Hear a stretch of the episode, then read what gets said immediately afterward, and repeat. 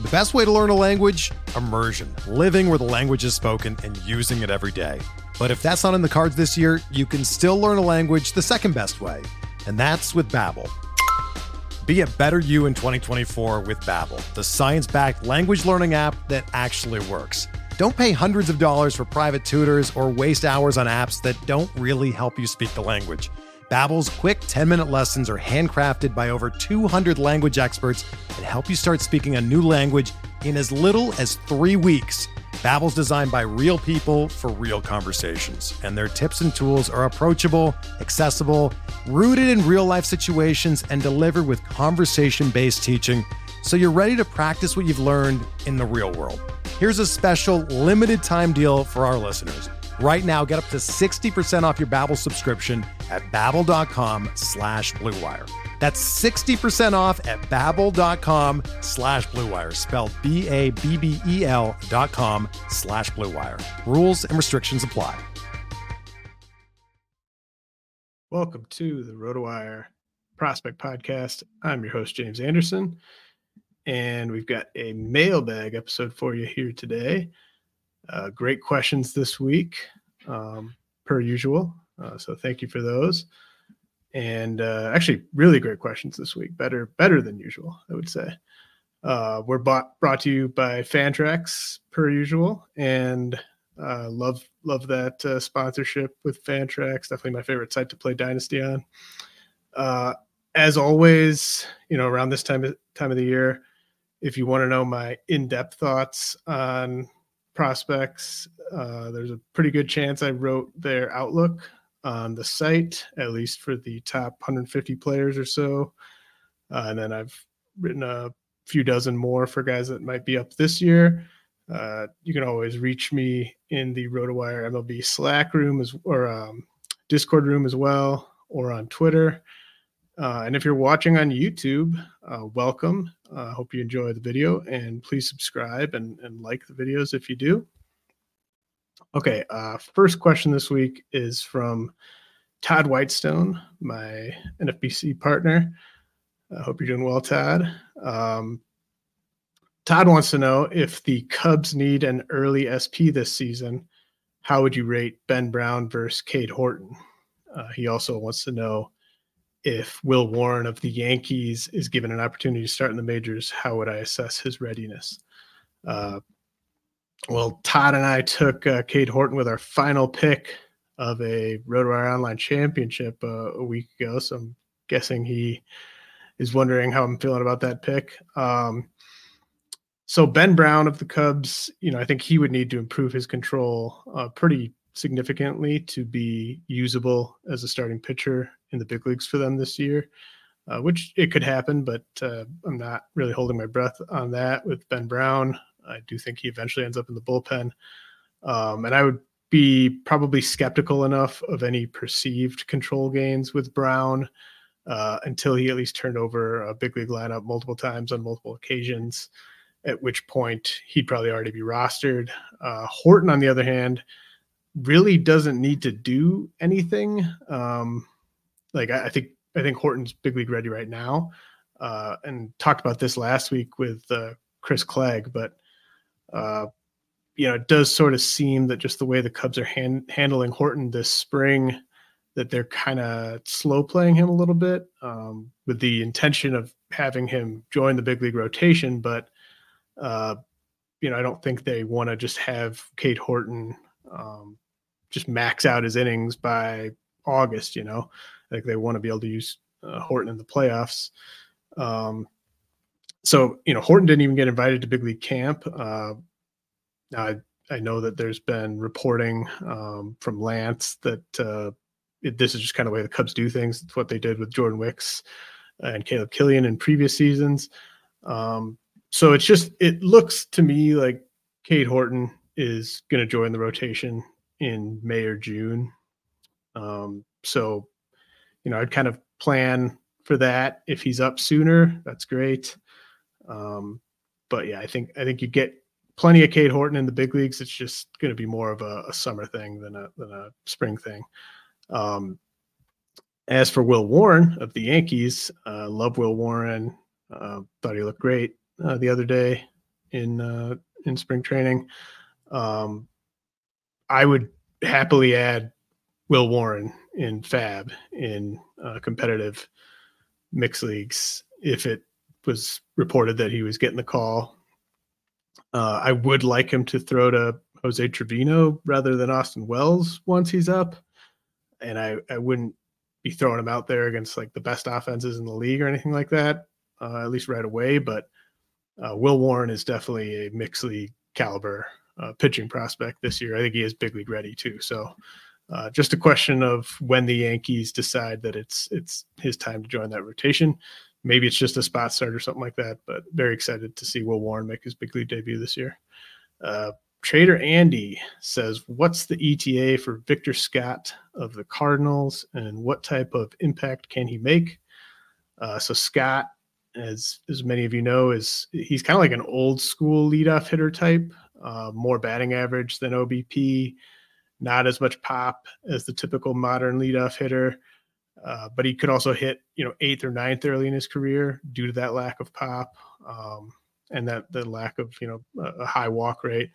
Uh, but he, you know, once he is up and playing, he's going to run wild. He's going to bunt for hits. Um, he's just a, a, three alarm fire. Like whenever he's on first base or even second base, like you know, you're just really nervous if you're the the pitcher. Um, you kind of expect him to just go right away, um, and he's going to cause havoc. Like that that ends up really kind of getting into some pitchers' heads.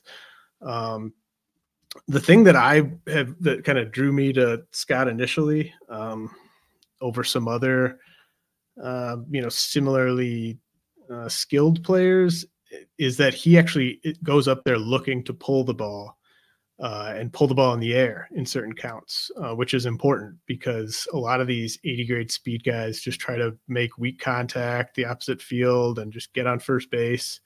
Uh, that approach will work really well in the lower levels of the minors. But um, I really liked that Victor Scott, you know, he didn't necessarily even need to be doing this, but he he's up there. He's looking to drive the ball into the gaps, and he will hit um, some home runs. Like I don't I don't think he'll be a zero in homers. I wouldn't, you know, he he's going to steal so many bases if he hits enough to play every day that you only need him to be like a 10 homer guy to to really be loving it. Um, I think like for for Victor Scott's like absolute fantasy ceiling, you know, you could be maybe talking about uh, like a Carl Crawford type of year or maybe a Whit Merrifield type of year. Um, but that's just that's kind of something you're you're dreaming on. I don't think that's um, overly realistic. Like you know, it, it could happen, but um, he's probably not quite as good of a, a pure hitter as those guys. But um, especially Crawford. Crawford was incredibly talented. Um, but you know, it does kind of seem to me like just based on what the Cardinals are doing and how the pieces fit, it does seem like they're kind of keeping center field open for him long term. Uh, and you know, he's for ETA. I think spring training is going to be huge with, with Victor Scott. Uh, Chris and I didn't talk about him last week, but uh, you know, he could make a lot of noise this spring. I, I don't think he would break camp in the big leagues unless maybe like Tommy Edman opens there on the IL or something like that. But um, if Scott has a really impressive spring training, we could see him in the first half, and you know he's going to be a extremely uh, hot commodity in roto leagues because of that speed. Uh, Bennett Carroll says, "What is a realistic expectation for Colson Montgomery of the White Sox and his future?" And Bennett says you have to account for him being on the White Sox in this scenario. Um, I, you know, I, I really feel bad for White Sox fans because every couple months I get a question about Montgomery and I can smell their desperation for him to be a face of the franchise type of star shortstop. Uh, that's that's not meant to be a, a knock on Montgomery. Uh, I expect him to have a a longish career as an everyday player. Uh, that's a really great outcome for any number 22 overall pick. I just don't see superstar upside with Montgomery. Like he's not a, a franchise saver. There aren't that doesn't really exist in baseball, um, as we've seen in Anaheim. But um, you know, he, he's just he's gonna be he's gonna be good, I think. Uh, but he's not gonna be a, a superstar. Um, you know, he probably fits best at third base, but they're to keep him at shortstop as long as they possibly can, uh, maybe even longer than that. And he could, you know, for what could what could Montgomery do? Um, I you know I think he's not too dissimilar from like Edouard Julien with the Twins on offense, at least with strong OBP skills, ability to hit for average to above average power, especially against righties. Like those are kind of Montgomery's carrying tools. Um, and he's not going to get platoon like like Julien has, but um, you know, I'd I'd be really pumped if I were a White Sox fan and Montgomery was turned into like a 25 homer bat that you could just hit second or third in the lineup. I mean, that's not going to be a strong lineup, so I would assume he'll be hitting there anyways. But um, yeah, he, he's good, but just don't don't be like don't put all your eggs in the Colson Montgomery basket. Is basically what I'm saying. Uh, L.A. Williams says, "What do you believe is keeping Dustin Harris of the Rangers from cracking the majors? Will he need to leave the Texas organization?" Um, so you know, I mean, he's just not better than their big league options at the positions he can play.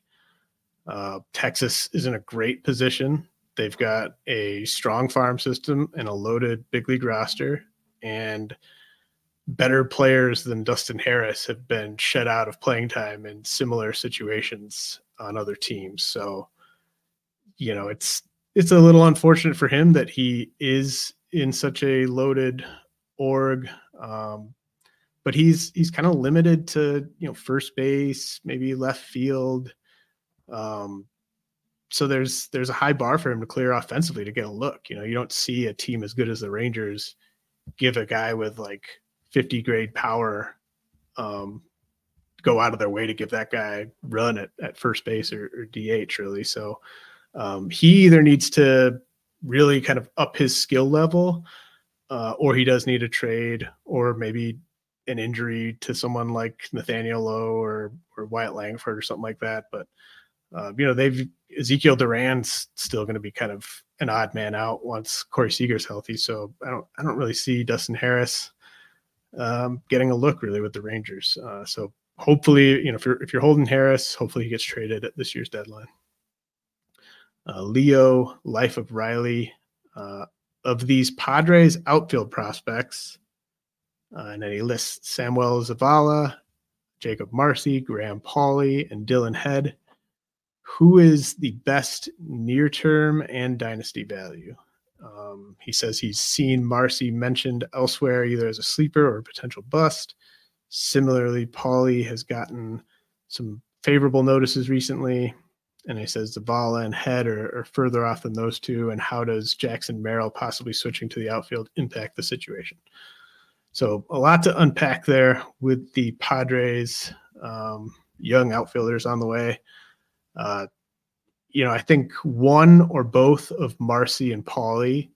Uh, Pauley is kind of you know he plays all over, so um, maybe he debuts in the outfield, maybe he debuts as a utility option, maybe he debuts at second or third base. Um, but one or both of Marsee and Pauley um, could be up this summer uh, you never know. I mean, they they both um, you know they're old enough, they accomplished enough in the minors last year that them being up early this year wouldn't be crazy either, especially just looking at that depth chart.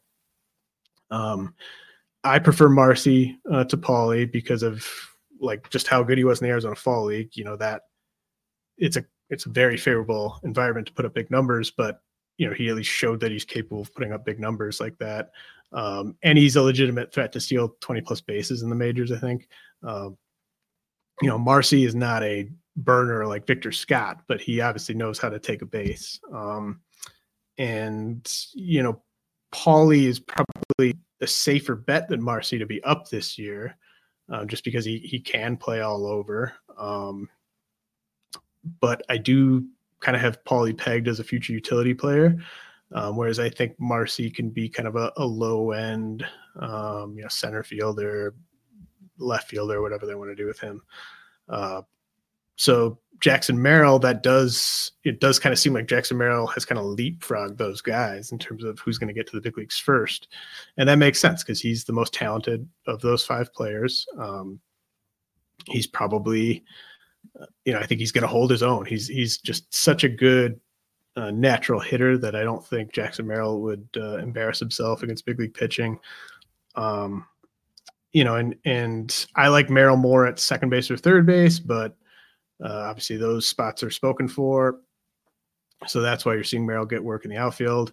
Uh, he can probably handle left field. Marsee, you know, solid center fielder. So that could be maybe a, a long term uh, way they deploy things with uh, Merrill and left, Marsee and center, and, and Tatis and right. Um, now, for the the two further away guys, Samuel Zavala and Dillon Head, um, you know, I I don't love comps, but I I do kind of like uh, a ceiling comp with Zavala of Ian Happ.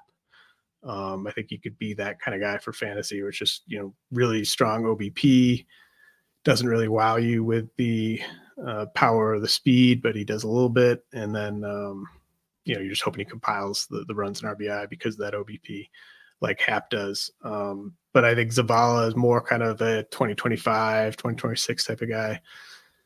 And, you know, I don't know if he's, you know, maybe he takes a step forward as a power hitter, but I don't know if he's good enough to really leapfrog uh, the guys we discussed if they're if they're playing well. Could be used in a trade. And then head of of these guys, you know, even really including Merrill, head is kind of the lottery ticket guy. Um, he's the guy with the, the loudest tools, um, but he's also just the furthest away. Uh, he's probably three plus years away from the big leagues.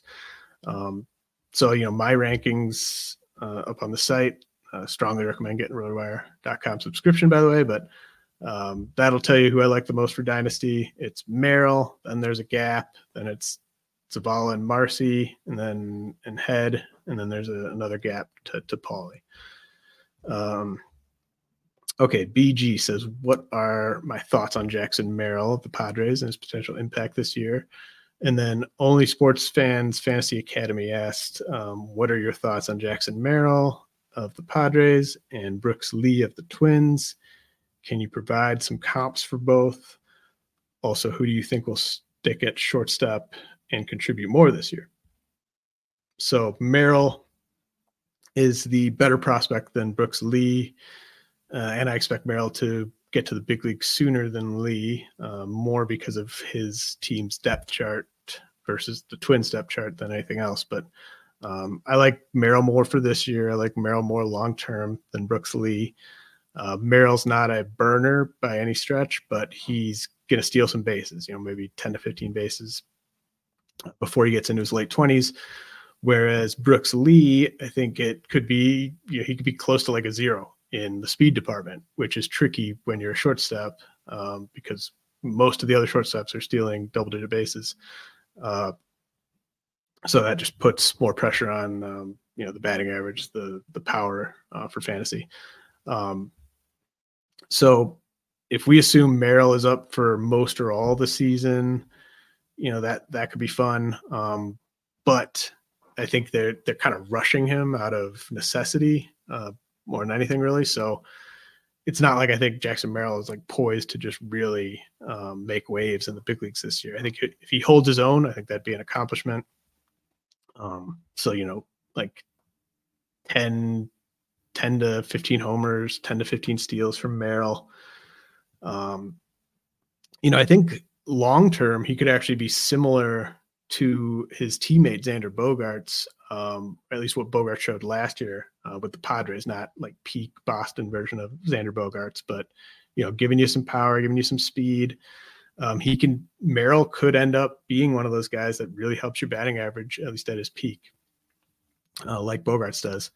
Um, in it, but like short term, he's kind of more like uh, Joey Ortiz with the Brewers, where you know you're just kind of you know maybe he's maybe it's 265 with 10 homers 10 steals that type of thing and probably hitting in the bottom third of the lineup um as for for brooks lee you know it's it's funny you asked about both these guys because i my comp for both of them went to guys that they might get to play with um like lee could be the sort of healthy Minnesota version of Carlos Correa at his peak. Uh, not prime Houston version or anything like that, but um, you know, peak Brooks Lee. If everything goes really well, you know, he's a 20 plus homer hitter who who helps your batting average, maybe not quite like 280, 290, but like 270, 275, something like that. So um there's a couple comps for you. Uh okay, Paul Max says, Am I wrong to stay away from Dodger pitching prospects? They just have so many good ones. Plus, they just landed Shohei Ohtani for 2025, uh, Yoshinobu Yamamoto, and Tyler Glasnow. Uh, it just seems like the odds are stacked against any of their prospect landing in the rotation. I know Bobby Miller beat those odds, but that just means there's even one less spot for the others. So Paul Max, I've I've actually thought about this exact thing um, um, before this offseason uh, several times. Um, I hadn't really kind of fully sort of figured out what I think the answer to to it was, but I had thought about this because you do look at that Dodger uh, prospect depth chart, and it's like you could really talk yourself into a bunch of these guys, but um, when the hell are they going to actually be in that rotation? Because it's it's nice to have good pitching prospects in. You know, I think the Dodgers probably the best team to have a a starting pitcher uh, pitch for just for fantasy purposes, but um, it doesn't do you any good if that guy's just stuck at AAA and never getting an opportunity because pitchers break. And so the longer a guy's waiting his turn to AAA, the more likely it is that he gets injured before he gets to the big league. So uh, I understand the spirit of the question. Um, Kyle Hurt, I think, is the the most obvious example of like a guy who's just he might never really even be given a look as a big league starter for the Dodgers. Uh, I, think he could. I think he could do it. Um, but you know they they showed uh, they're willing to use him out of the bullpen last year. Uh, the stuff obviously plays out of the bullpen, so I think it's it's probably more likely that Kyle Hurt helps fantasy teams this year as a guy that's getting you saves and wins in relief with ratios and strikeouts than actually getting spot starts for the big club. Um, but that you know that could happen. We'll probably get a better idea once we sort of see how they're using Hurt early in the season. Uh, Gavin Stone is another one. Um, I think Gavin Stone's going to make double digit starts in the majors this year, one way or another. I just think he's ready. Uh, I think he's going to be much better this year than he was for, for most of last year. And, you know, enough of their pitchers come with some injury red flags that um, I just think there will be starts available to someone like Gavin Stone who's waited his turn. Um, you know, I'm not downgrading Emmet Sheehan or Stone for Dynasty strictly because they're Dodgers and it's crowded, just because both Sheehan and Stone they're big league ready. Uh, it is still, you know, arguably the best team context out there um, for a, a, fantasy starting pitcher. But I, you know, I, I would have Kyle Hurt ranked higher if I thought that he was just poised to join the Dodgers rotation. And um, same thing with the guys behind um, Hurt. You know, it's just kind of like do you want this guy to get traded? Um, because then it's just faster to, to a big league rotation than having to wait for the Dodgers to, to call your number. Um, so I, I, definitely understand the the spirit of the question. Um, you know, I'm not downgrading someone like Jackson Ferris, who's two plus years away from the big leagues, because so much can happen before then, and you know maybe he gets traded. Um, but uh, there's another Dodgers pitching prospect I want to talk about uh, with you guys, and that's River Ryan. Uh, he was making some waves uh, a week ago or so based on where he was ranked on some other lists. Uh, but first, I want to throw it to a message from our sponsors. We're driven by the search for better. But when it comes to hiring, the best way to search for a candidate isn't to search at all. Don't search match with Indeed. Indeed is your matching and hiring platform with over 350 million global monthly visitors, according to Indeed data, and a matching engine that helps you find quality candidates fast. Ditch the busy work. Use Indeed for scheduling, screening, and messaging so you can connect with candidates faster. Leveraging over 140 million qualifications and preferences every day, Indeed's matching engine is constantly learning from your preferences, so the more you use Indeed, the better it gets. Join more than 3.5 million businesses worldwide that use Indeed to hire great talent fast And listeners of this show will get a $75 sponsored job credit to get your jobs more visibility at Indeed.com slash BlueWire. Just go to Indeed.com slash BlueWire right now and support our show by saying that you heard about Indeed on this podcast. That's Indeed.com slash BlueWire. Terms and conditions apply. Need to hire? You need Indeed. Everyone is talking about magnesium. It's all you hear about. But why? What do we know about magnesium? Well, magnesium is the number one mineral that 75% of Americans are deficient in.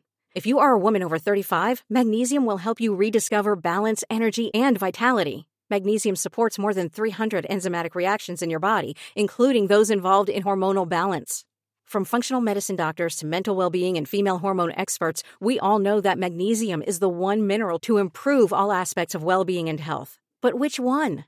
Magnesium Breakthrough from Bioptimizers, the trusted choice recommended by leading experts with seven best absorbed forms of magnesium to ensure your body receives the support it needs for overall well-being. Go to bioptimizers.com slash balance today and use code BALANCE10 for 10% off. Support your journey to wellness at B-I-O-P-T-I-M-I-Z-E-R-S dot com forward slash balance. Magnesium Breakthrough from Bioptimizers, your foundation to optimal health and vitality. So as I mentioned, you you definitely want to subscribe to the YouTube channel, uh, like the videos if that's where you're watching. We really appreciate that. Um, come hang out with me. Uh, rotowire.com slash chat is the way to get to the Discord MLB room. Um, but you know, one thing that's that's really going on in my life these days is I am on Fantrax and I am constantly making picks in dynasty drafts I think I've got uh, two or three first year player drafts going on right now. We obviously do those on Fantrax, with the exception of one league uh, that I really wish was on Fantrax because we've got there. There've just been a bunch of email threads. Like I'm getting spam emails in my inbox from people that are trying to add these unlisted players uh, in this other league on this other site because they don't have any of the prospects we want in the system. So then the commissioner of that league is stuck, you know, saying, wait, don't pick up that player. Like we got a placeholder here. Don't, this is how you submit your placeholders. It's just a bunch of emails. They, they end up in my inbox. It's annoying. Um, but that's for sites that don't play on Fantrax. If you're playing on Fantrax, you don't have to worry about any of that because the commissioner doesn't have to add these players because they're already in the system. Um, I'm also in the uh, Tout Wars draft and hold on Fantrax right now. Uh, we had a just an absolutely epic uh, closer run. I think uh, Jeff and Fred discussed it on on yesterday's pod. But from like the middle of the eighth round till the middle of the ninth round, uh, I think 10, 10 or 12 closers went basically. Uh, I was sitting there on the clock on Fantrax. I have Craig Kimbrel at the top of my queue. I have Paul Sewald, um, not even in my queue. I'm like, I'm getting Craig Kimbrel here. Then Fred Zinkie snipes me. He takes Craig Kimbrel. It takes me about two seconds to go on Fantrax, find the next best closer available. I jump on Paul Sewald, and it was kind of a um, I was sort of tilting a little bit because I missed out on Kimbrel, and I was just like, "F this! I'm I'm getting the closer." Paul Sewald. It was so easy on Fantrax. It would have taken me probably, you know, 30 seconds instead of two seconds if I'd been on other platforms. So you got to be playing on Fantrax. Um, sign up for free today and be entered to win an official MLB signed jersey from Vladimir Guerrero Jr. Simply go to fantrax.com slash rotowire and sign up today. That's F A N T R A X dot com slash RotoWire Fantrax, the home of fantasy sports.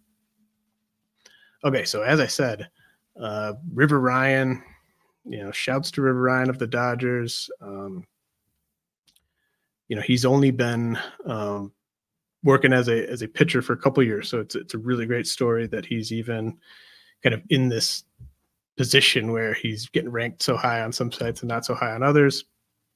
Uh, Sedona says River Ryan is ranked 19th on Fangraphs and 33 on Keith Law's top 100 list. He's 375 on yards. Why are you so low on him? So, as you probably know, um, I don't look at other lists. I I trust my process. I don't want to be subliminally impacted by what I see. Uh, but I obviously saw the River Ryan frenzy on Twitter after he was ranked that high by those two analysts, um, both of whom I, I respect. Um, I mean, Keith Law is, you know, one of the people that I followed first, you know, way over a decade ago when I was first getting into prospects. Um, I know Eric's just always at always at a park. So I mean, those those guys, I really respect their work. I don't have personal relationships with them, but um, yeah, I definitely respect their work. Um, now River Ryan, he's he's just such an interesting case because like I generally believe in the phrase hitters will tell you how good a pitcher is. And Ryan's uh and basically strikeouts and walks, right? That's how hitters will tell you. Um Ryan's K minus walk rate, which is my favorite stat to look at. Um it's publicly available. Uh it was basically mid pack. Um and I don't mean just mid pack amongst legitimate prospects. It was just mid pack among all pitchers in whatever kind of query you want to do, whether it's Texas League, Double A, whatever. So hitters were basically telling us last year that Ryan, that River Ryan's kind of a mid pack uh, type of pitcher. Um, now, I, obviously, I knew he had a big fastball, good breaking ball, um, loud stuff. Um, obviously, he's he's fairly new to pitching. Um, but there's a reason why most converted position players end up in the bullpen. It's really, really hard to learn all the tricks of the trade quickly enough to develop as a starting pitcher. And so while Ryan's statistical output says he's a pretty boring uh, pitching prospect in a crowded system, we've got longtime evaluators and their sources saying he's got all these plus pitches. So I understand it's it's a conundrum for for dynasty players. Um, you know, I'm going to bump up my River Ryan ranking on the late March update. Uh, there's really not that big of a difference between being ranked like 375 and 175. Um, it really kind of flattens out, you know, around 175, 200. Um, and so I, I don't want my readers to be giving him away um, to someone who'd offer them much more than my rank suggests but I'm also not like swayed that I should have Ryan in the top 100. Um, I won't be stubborn about it if I see Ryan actually translating the raw mm-hmm. stuff into a more dominant performance in the majors. Uh, but I generally rank pitchers based on what they do against hitters and not based on just the pure pitch grades. Um, you know, it's part like it's it's kind of like part of the reason why you know, I don't have Henry Lalane ranked as like my number three starting pitching prospect because he's just forever away from the majors. Um, so much can go wrong. Um, you know, I don't know how far away River Ryan is from kind of putting it all together and getting the results we'd expect from a guy with his stuff. But last year, 136 pitchers logged 70 or more innings at double A. And of those 136 pitchers, Ryan's 13.1 K minus walk rate ranked 70th. So just as mid pack as you can get. Um, you know, that's me kind of explaining my process. Um, you know, it's also, it'd be one thing if he were like 21 years old, but he's, you know, obviously he's 25. He turns 26 in August. So, um, maybe he just puts it all together and I look like an idiot for having him ranked that low. I know there's been times where, you know, we've all we've all had bad ranks before, uh, but I've never moved a guy up just because someone else had him ranked really high. I've never moved a guy down just because someone else had him ranked really low. Um, so I'm not I'm not going to just do that because of those guys. I will move River Ryan up quite a bit because as I said, it, it is pretty flat in that range. And, you know, there are definitely going to be people out there that value him as a top 50, top 75 type prospect. Uh, Ev B says, How is the seemingly new approach to the way teams are handling prospects affecting your rankings, if at all? Proximity has typically been a major factor for you. Wondering if anything's changed in that regard. So I still really care about proximity, especially with pitchers. And I don't think I need to adjust the prospect rankings based on what teams are doing. Um, it's not like all of a sudden teams are just largely jumping their 18 and 19 year old hitters to the big leagues. Um, there's still a developmental process that every player is going to have to go through. And, you know, it, it's, I wouldn't like, like Junior Caminero uh, with the Rays, for instance. You know, he gets a surprise call to the big leagues last year. I wouldn't have Junior Caminero ranked like 12th instead of fourth if he hadn't made the big leagues last year. Like the talent is the talent. Junior Caminero would be a fourth ranked prospect if he never got to the big leagues last year. Um, to me, I think for for FB for the question, the biggest impact really is um, in, in fantasy at least is in redraft. It's not in dynasty. Redraft players need to know the minors better than they had to 10, 20 years ago, even five years ago, um, because teams are just getting as cheap as possible. Um, they all looked at like all the owners, except for some of them, um, the ones that actually care about like trying to win championships. Most of the owners looked at what the Rays were doing and they were like, well, they're barely spending any money and yet they're winning 90 games. Uh, why don't we do what they're doing? So you have these teams um, trying to get as much production as they can from pre-arb players. So there's there's really not as much merit to just doing the kind of oh I just only draft old boring guys because there aren't as many old boring guys playing anymore. And the older you are, if you're playing, that means you're really good. So um, I think it's just an adjustment that redraft players are going to have to make where um, you can't just completely ignore the minors anymore uh, because that's we're going to see guys keep debuting because teams are trying to get as cheap as possible. Uh, David Scott says in a current draft, picking 480 total prospects, are there any super deep guys that you think may pop?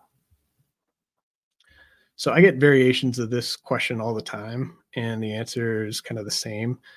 Uh, the guys who I think may pop are already ranked highly, so it's baked in to the rankings. And then there are obviously going to be deeper guys who could pop, but they're not the guys I'm expecting to pop, right? So uh, the younger and less experienced a player is, the more that like a strong couple of months is going to impact their value. Um, so like Paulino Santana, uh, the Rangers' top international free agent signee this this past uh, January. Um, if he's awesome in his first two months as a pro, that's going to mean a lot more for his stock than if some 24 year old is awesome in his first two months this year at double A. Um, so if you're looking for guys who could be big risers, who I've got ranked pretty low, look for teenagers um, that I've kind of already got, you know, in that like 150 to 200 range. Um, you you know use the filters on the top 400. Like I, you know, I think my rankings are really good, but part of the value in the rankings is the tools that exist in the rankings. Use the My Leagues feature, use those filters and go to hitters, go to like for age, put in like less than or equal to 20 or whatever, and you'll just get a big list of hitters who, with you know a good couple of months, could really pop. Uh, Brandon Hawker says, "What's the difference between, or what are the differences between James Wood of the Nationals and uh, James Wood now and Elly De La Cruz last year?" Uh, do you see a similar upside with both? So, um, Elly De La Cruz was a top 10 prospect from July 2020 22. Uh, right when he was promoted to double A, I had Elly De La Cruz as a top 10 prospect until he graduated this past summer. James Wood peaked on the rankings at number 11 in July of, of 2022 when he was at single A with the Padres, and he's been in the 19 to 22 range since uh, since the end of the 2023 regular season, I should say. So obviously that tells you I'm I'm higher, or I was higher on De La Cruz when he uh, was at Double A than I than I am on Wood. And uh, really the big reason for that is just the steals. Um, Wood is going to steal bases, like that's part of what makes him exciting. But he's still on 48 bases in 231 pro games. Uh, De La Cruz stole 47 bases in 120 games in 2022 alone. So we're just we're not talking about the same type of impact potential in that category. Uh, a lot of the rest of the the stuff is pretty similar. Um, like I could see James Wood and Elliot Cruz being pretty similar from a power and a batting average and an OBP standpoint. But I just think De La Cruz is going to steal at least twice as many bases per year than Wood. And Wood is, I do think Wood will slow down um, sooner than De La Cruz slows down. So it it's going to be way more steals for De La Cruz right away. But like five years, seven years from now, that gap might even be bigger because I do think Wood eventually is going to be more of kind of like a 10 to 15 steal guy in his late 20s. All right, Michael Thomas says, "What do you think Oswald Peraza's role with the Yankees is this year and into the future?" So Peraza, I think, is a bench player this year, barring an injury ahead of him. And the hope is that he takes over third base or second base whenever DJ LeMahieu stops getting consistent playing time or Gleyber Torres gets dealt. Uh, I wouldn't deal Torres, but he's been in enough rumors that you know, I think it's should at least be considered a possibility. So, you know, I think Boone is going to ride with LeMahieu over Peraza until he can't really justify it anymore. And Peraza certainly wasn't good enough last year to make him um, reconsider that. So, a bench player now, and then the hope is that he just takes over um, when LeMahieu kind of gets phased out. But LeMahieu's under contract for a while, so it, it might not even be next year that that happens. Uh, Ryan Keller, I'm looking for one or two guys that have top 25 prospect potential heading into 2025, but are not currently in your top 75. Ideally, I prefer prospects with a plus or but potential plus power speed combination. So if they've got um, plus power speed potential and they're not in my top 75, then you're either going to be waiting a long time or there are some pretty glaring flaws elsewhere in the profile. But I'll humor you. Um, Paulino Santana, who I mentioned with the Rangers, uh, Tai Peete, um, shortstop with the Yankee or with the uh, Mariners, and Yophery Rodriguez, uh, outfielder with the Brewers. Uh, I think they kind of fit the general spirit of the question. Um, you know, they've either not played at all, uh, like Santana, uh, have only played in the Dominican Summer League, like Rodriguez, or barely played after getting drafted last year, like Peete. So, you know, I don't think I don't think I can say with like confidence like Santana's got plus speed and plus power. Like I think he might. Uh, you know, Tai Peete was at the combine, so I think you could say Tai Peete has plus raw power and plus speed. Um, and it's just a question of you know can he get to that raw power consistently in games? You know how's the hit tool? Uh, and then Yophery Rodriguez with the Brewers I'll talk about him more in a, in a second but um, you know I think those guys fit the general spirit of your question. Uh, George Lombard with the Yankees Eduardo Quintero with the Dodgers Dawel Joseph with the Mariners Rayner Arias with the Giants, Felnin Celestin with the Mariners, and Lonnie White with the Pirates are some other guys that I thought fit those general parameters um, of guys outside the top 75 with um, potentially plus power speed combinations.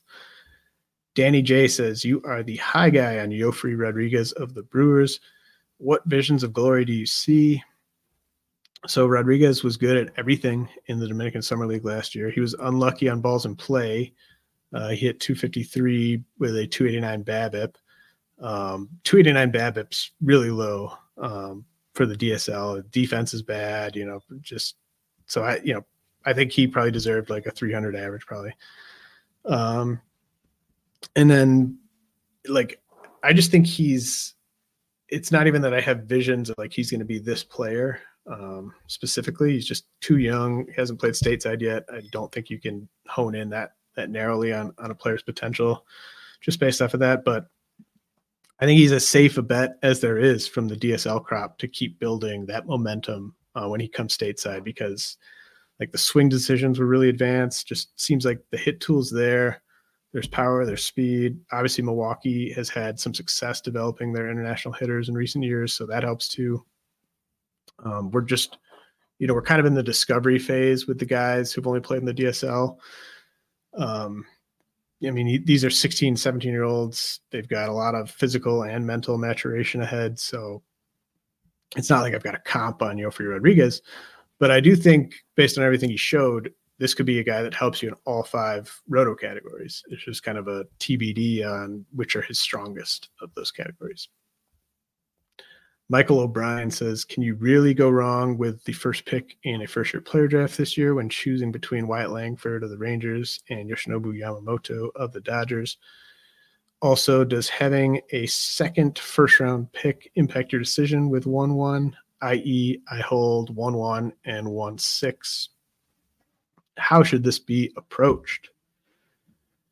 Well, uh, you should definitely check out the first year player draft blueprint article that I wrote a month or two ago, um, because I that whole purpose of that article is kind of walk you through these types of decisions. But um, you know, one one six, it's easy. Uh, you take Walker Jenkins of the Twins if he's there. If Walker Jenkins isn't there, you take Matt Shaw of the Cubs, and that's kind of assuming um, Paul Skenes is gone. I mean, I assume Dylan Crews will be gone.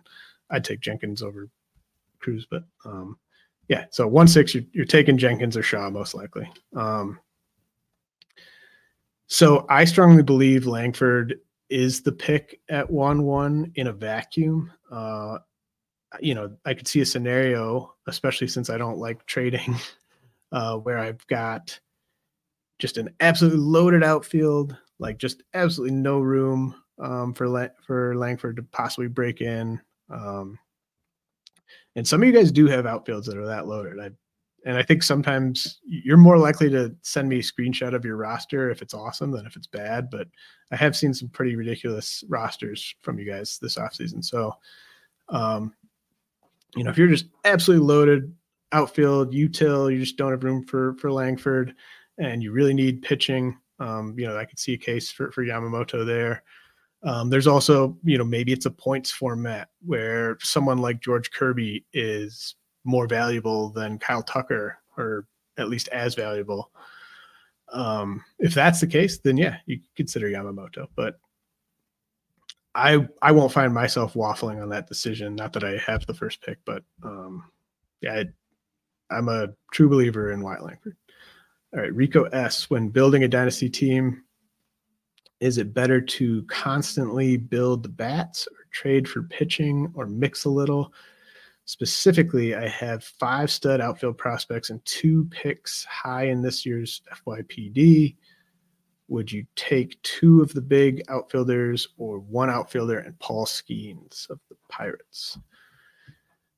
Okay, so I like Skenes more than Dylan Crews straight up and it's close enough between Skenes and Walker Jenkins, who I prefer slightly to Skenes, that I'd be fine going with Skenes over Jenkins in your situation. I wouldn't take Skenes over Wyatt Langford. Um, you know, you got me to talk about some scenarios where I maybe would take Yamamoto over Langford. I can't think of any scenarios where I'd take Skenes over Langford, but I don't even think that's really what you're asking. Um, in terms of your philosophical question, uh, you can't completely ignore pitching. I don't think when you're building. Um, you know, maybe in like heavy trading leagues where there might be some weaker managers, you could maybe go that route. But I think you gotta you, you want to establish your core of youngish position players. That that's the most important thing you got to do. Um, but I think you should supplement that core by taking calculated shots on pitchers. And so, like, I, I did a mock draft for Baseball America, mock dynasty one recently, where I kind of built like a foundation of of young younger hitters. But I was taking a bunch of pitchers, um, kind of in the middle rounds of that thing, and even a even a couple.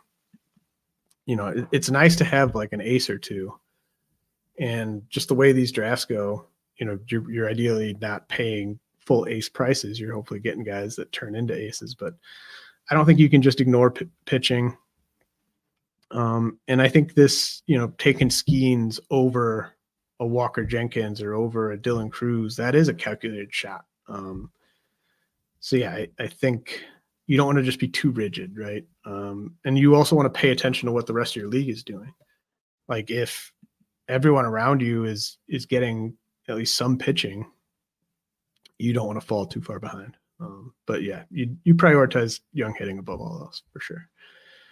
Uh, Jim Delaney says, "Do you think that Jackson Holliday of the Orioles playing second base is a long-term move, or just to get him in the lineup ASAP?" Uh, I think it's more of the latter. I think you know, shortstop defense is probably the worst part of Holliday's game, um, but he's still young enough that he could develop into an above-average defender there. You could maybe even do that this year, but I think putting him at second base allows him to win a job in on merit this spring rather than forcing the issue and playing him at shortstop over, you know, Gunnar Henderson or Jorge Mateo, who are better defenders than Holliday at shortstop. Um, I think we'll see Holliday play a little shortstop this year, but I'm not sure if he'll play enough um, to hold that eligibility into 2025. But he could get it back in 2025. So I think it's there's going to be some moving parts on an infield it's definitely kind of the latter, what you said. Get him in the lineup ASAP. Uh, Holliday could be like a plus defensive second baseman. So, you know, I think it's it's about giving him a realistic path to win a job in the spring. Dr. Octagon Cards says Thayron Liranzo of the Dodgers has been getting a lot of buzz, but you have him ranked at the back end of the top 400 too many catching prospects out there to roster him, or is there something that something there? Um, yeah, I mean, if I think you know, with like obviously not with like Adley Rutschman or anything, um, and I I think I was the highest on Sean Murphy when he was a prospect, but for the most part, uh, my rankings are not going to help you land high OBP, low batting average catchers it's just it's not something it's not something they're going to help you do. Um, but i was too low on Liranzo in my last update. You know i think he should be around 200 uh, i think he should be just behind moises ballesteros of the cubs and ahead of dalton rushing of the dodgers. Uh, i'm so sick of ranking dalton rushing. Um, but i stand by the general sen- sentiment of you know, he's a much better Liranzo, I should say, is a much better real life prospect than a fantasy one. Um, real real life lists they don't care about the rules of fantasy baseball, where you can only start one or two catchers. Uh, they also don't care how long it will take a player to start providing fantasy value. And Liranzo's also just much better in OBP leagues than batting average leagues, which is another reason he's more valuable real life prospect than a fantasy one, uh, at least in batting average leagues. And like so if I just said so Dr. Octagon cards, if I just said Liranzo's upside is Francisco Alvarez, but you've got to wait three years for him. Like two and a half years is the fastest he'll get up, but you probably got to wait three, maybe even more than three for him to be playing enough that you would use him. But there's no guarantee that he's actually ever going to reach that Alvarez upside. You know, something could go wrong where he doesn't even become a, a big league catcher. Um, maybe something goes wrong and he's just not not as good as Alvarez. Where would you slot that player in the rankings? Is kind of the question. Um, like I, I see the ceiling, but I also see the lead time. I see so much that could go wrong on his way there. Um, I just there's so many good young catchers. Why would I be pushing this guy up um, into a place where he's among really talented players at other positions that I believe in. Um, and uh, I also I kind of realized I was getting a little bit of deja vu with uh, Thayron Liranzo, and I went back and checked, and Diego Cartaya's production, obviously kind of a you know Dodgers catching prospect who had a terrible year last year. Cartaya's production as a 19 year old at Single A was almost identical um, sorry, a fighter jet just flew over my house. Um, Diego Cartaya's production as a 19 year old at single A was almost identical to Liranzo's as a 19 year old at single A. So I'm not saying like obviously just because Cartaya stock is tanked doesn't mean Liranzo's going to hit a wall, you know, against double A pitching, but just an example of what can go wrong. Um, you know, you're working on your catcher defense as much as you're working on your hitting when you're at that position. And, you know, uh, development obviously isn't linear, but I think it's it's even less linear with catching prospects than players at other positions. All right, net golfer 24 says, "How much would you pay for Wyatt Langford in an open auction, um, deep long-term keeper league where you add five dollars per year to his contract?" Uh, I'd like to get him for 20 to 25 bucks, unless there's uh, significant inflation. Danny J says, How do you see Gavin Williams of the Guardians doing this year in year two? I think in 2025, Williams will be getting drafted um, right where Grayson Rodriguez, Bobby Miller, and Eury Perez are getting drafted this year. I think he's got similar upside to those guys, and I think he's going to show it this year. Uh, he did kind of show it towards the end of last year too. Um, Williams, you know, he could suffer an injury but I, you know, if he doesn't get hurt, I think Williams is going to pay off his current redraft price. Uh, Clint says two names I've seen mentioned early on in spring training. I'm curious about as potential sleepers: Will Benson of the Reds and Troy Johnston of the Marlins. Do you see either player making their clubs and/or having any value for 2024 in uh, 12 or more team leagues? Uh, that's an interesting combination of names. I, I mean, he said Will Benson. Um, I don't know if he meant someone else, but you know, Benson's already been good in fantasy and gets drafted in all the serious mixed roto leagues out there. And Johnston is 26. He turns 27 in June. He's never played in the majors. Um, so, like, the Marlins are a complete mess in terms of organizational depth. Uh, so, anything is possible with that depth chart. But Johnston is probably a quad A hitter.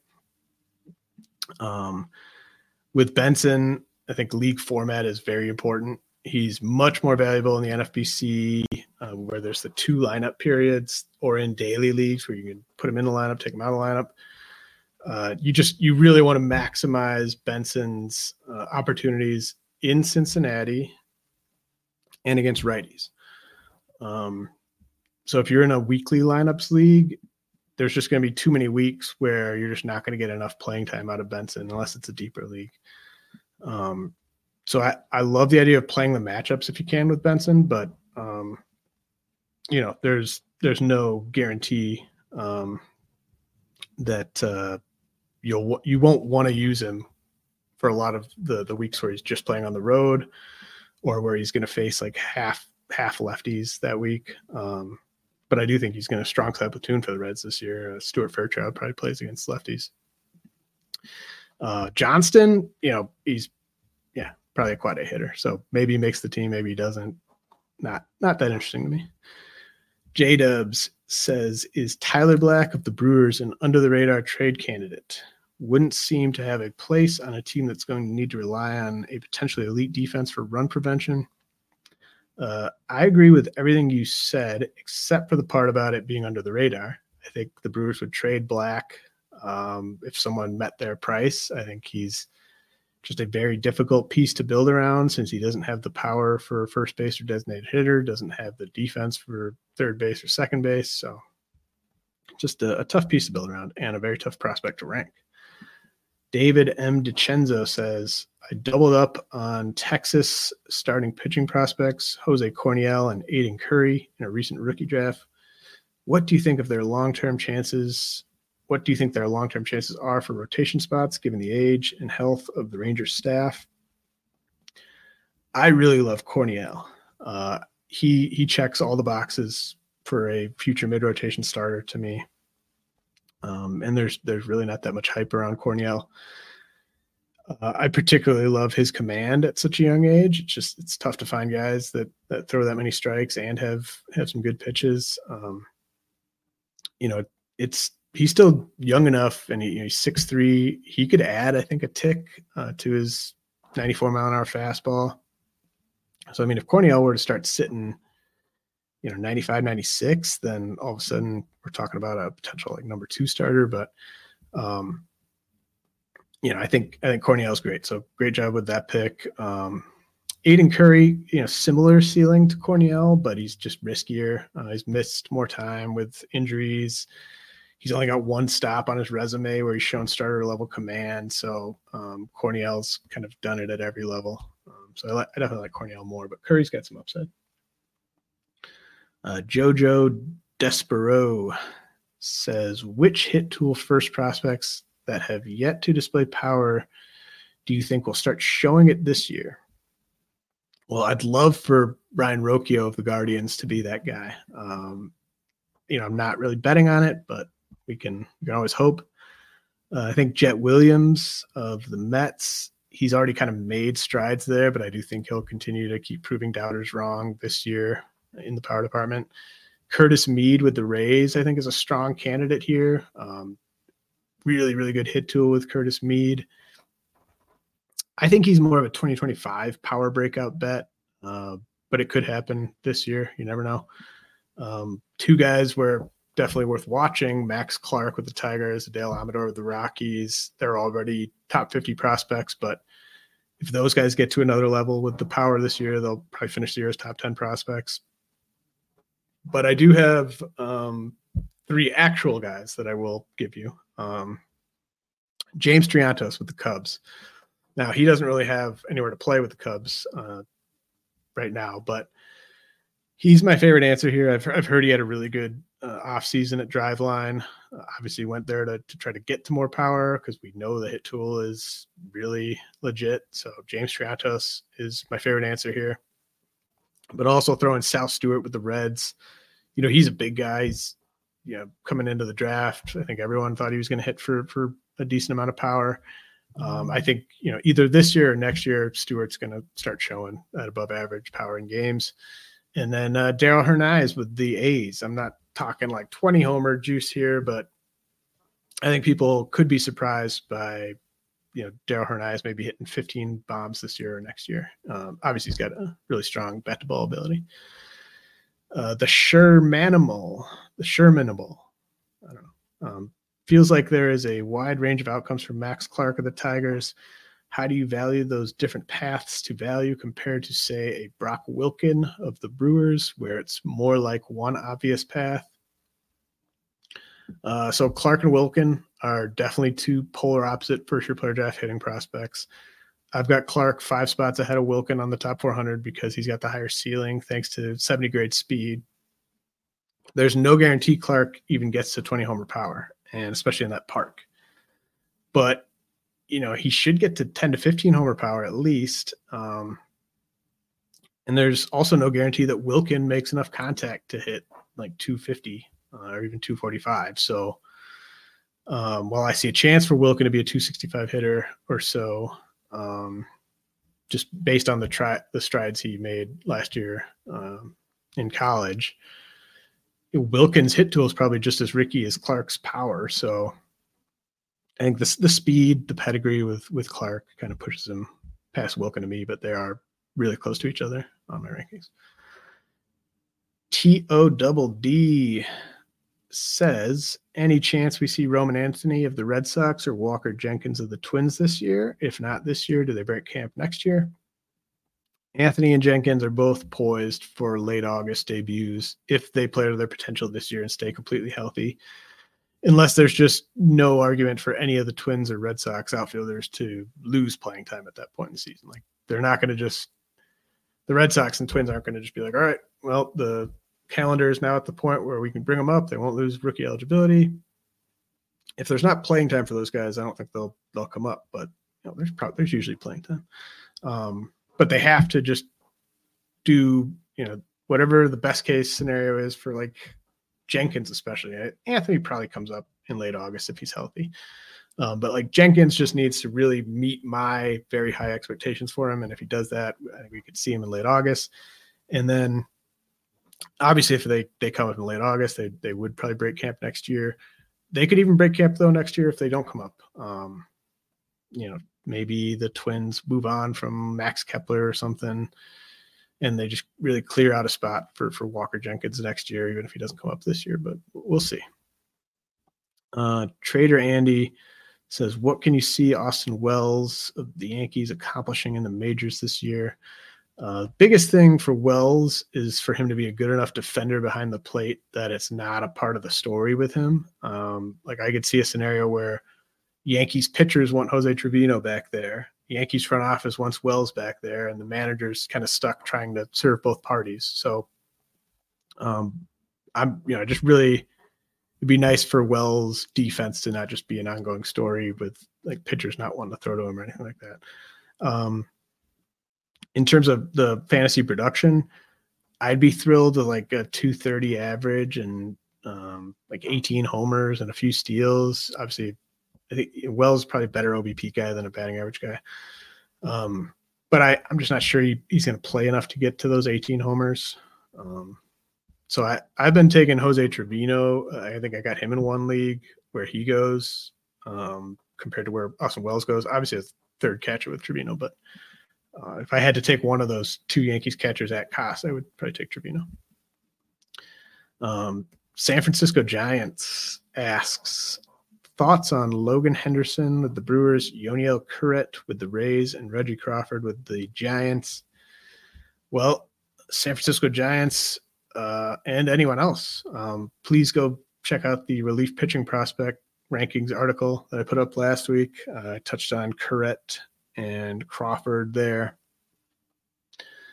Uh, Curet and Crawford, uh, they both have ninth inning stuff, obviously. Um, Curet needs to improve his command by like at least a full grade to get there, but Rays added him to the 40 man roster and he had like an 18% walk rate last year. So, like, that tells you how good the stuff is. Uh, when I first watched Reggie Crawford pitching in pro games, the very first thing I thought was like, get this guy to the ninth inning ASAP um, because I just I don't think he's a starter. Uh, you know, Giants probably will try to make him one, but I mean he's got so many so much durability stuff on the ledger already. He's hurt already. Like so, you know, I think Reggie Crawford could be getting high leverage outs for the Giants by the end of this season if they moved into the bullpen right away. I don't think that happens. Um, and again, he has to stay healthy. He's already hurt. Um, it is nice that Crawford ditched hitting, but that was kind of already baked into where I had him ranked. Um, so I don't think Curet or Crawford are starters, but I do think they could be just lights out relievers um, eventually. Logan Henderson's like the exact opposite. Uh, he's going to try to become like a number five starter with the Brewers. He's five foot eleven. He's a righty. He's got a eighty nine to ninety two mile an hour fastball.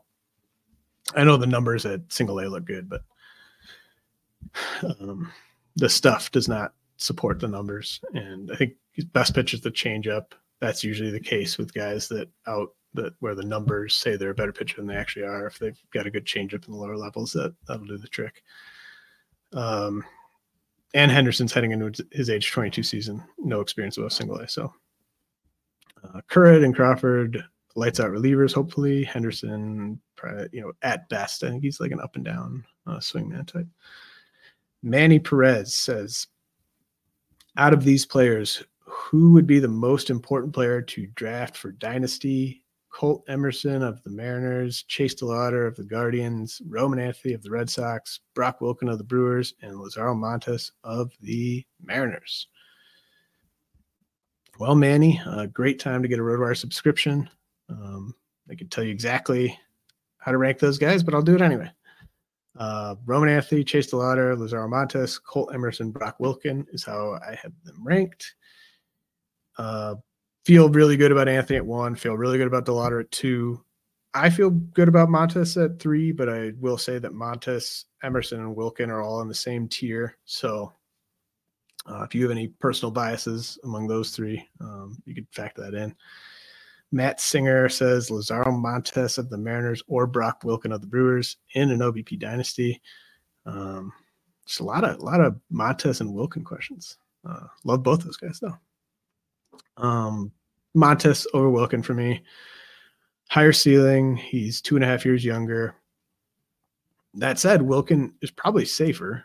Um, you know, college bat versus international bat. He's got upper level experience. Um, I'd be more willing to bet on Wilken becoming an everyday player than I would with Montes.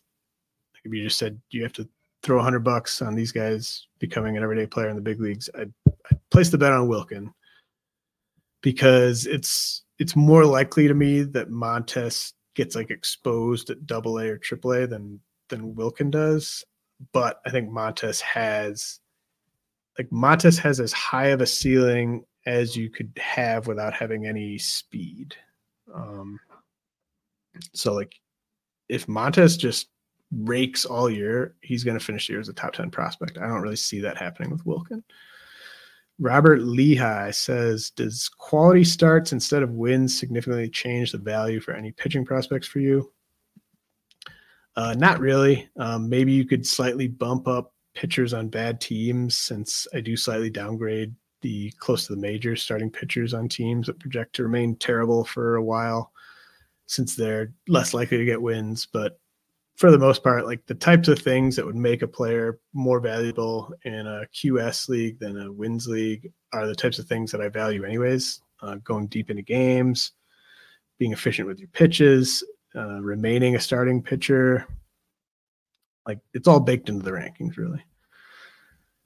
Um, and it just bad pitchers don't get to go six innings. Um, so it's not like it's not like I've got a bunch of like good quality start options ranked in the middle of the rankings or anything like that. Uh, Chris Kessel says, I can only stash one of Bubba Chandler of the Pirates or Noble Meyer of the Marlins for Dynasty. Which way are you leaning? Uh, I'm sure that this is not the consensus opinion, but I like Chandler more. Um, he's, I think they've got the exact same upside. Either Chandler or Meyer could finish the year as the number one pitching prospect in baseball. I think that's on the table for either guy. They're both on kind of a short list of guys where I could see that happening. And Chandler's just he's had more success in pro ball. He's closer to the majors. He, he got up to double A last year. Um, so this is definitely a case where like proximity really matters to me. Because with guys that throw this hard and are this young, it's just it's kind of a matter of when, not if, they need Tommy John surgery. So give me the guy that's closer to the majors. Uh, Ragna BTC what do you think Michael Harris's peak will look like? Is he a potential 30 30 guy or is he more likely to stick as a 2020? Um, I could see him having some 30 20 seasons, 30 homer, 20 steal seasons. Um, usually, the younger someone is, the more likely they are to reach those really high stolen base totals. So, I don't really think we should assume Harris will get to 30 steals after only stealing 20 bases uh, his first two seasons. And, you know, he might start hitting higher in the lineup. So does that mean he runs less than he was when he was hitting like bottom third? Um, so, but I mean, he, could get to 30. Uh, like, I wouldn't be surprised at all if Michael Harris went 30 30 this year. Uh, my cop out answer though is that he's he's like a 25 25 guy at peak. Um, Scoop says, does Junior Caminero of the Rays make a fantasy impact at the big league level this year? Yes, Caminero will make an impact at the big league level this year, but I don't know when he will. Um, I'd be stunned if he was in the minors all season, and I'd be stunned if he didn't make an impact when he's up. Um, by impact, I kind of mean like, you know, like a 260 average and 25 homer pace on like that's the type of pace I think he'll perform at when he plays.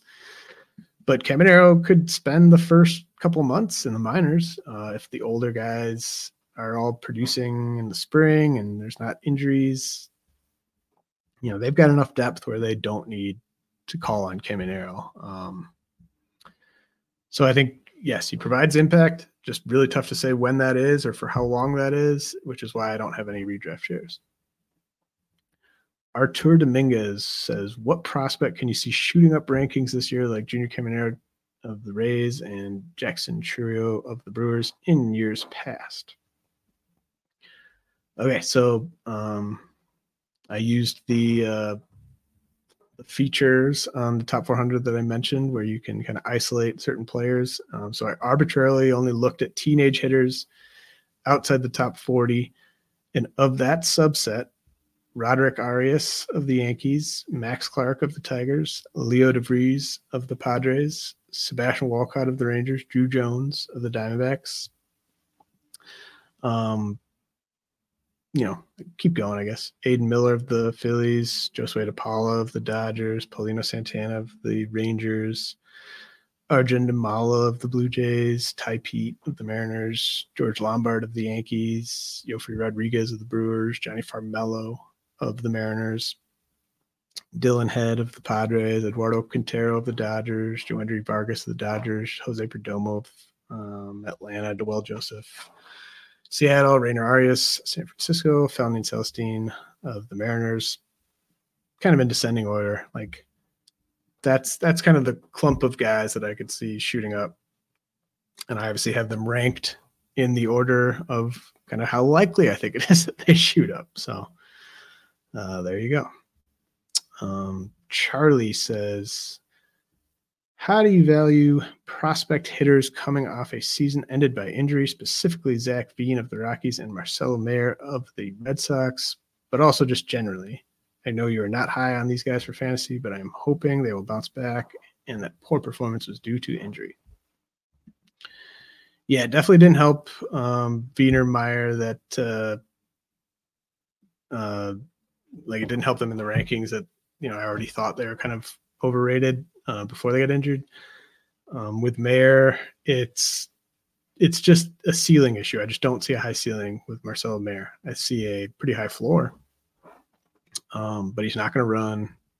You know, I think he's going to just be fine in power and OBP and batting average, very similar to Colson Montgomery. Um, and then with Veen, I just see a very low fantasy floor, and he's missed significant developmental time now. Um, so just generally, it's very very player specific. Uh, like Roderick Arias of the Yankees and Rayner Arias of the Giants, um, they both had season-ending injuries last year, which prevented them from logging a larger sample and climbing the rankings. But I still like them a lot. Um, so, you know, sorry that wasn't kind of like a one-size-fits-all response, but I mean it's just very player specific. Um, all right. I think I think that'll do it for the pod. Probably. I've got a bunch more questions that I will include in the article version. Uh, that'll go up on the site uh, either today or tomorrow. But you know, 70, 75 minutes or so. That's not bad.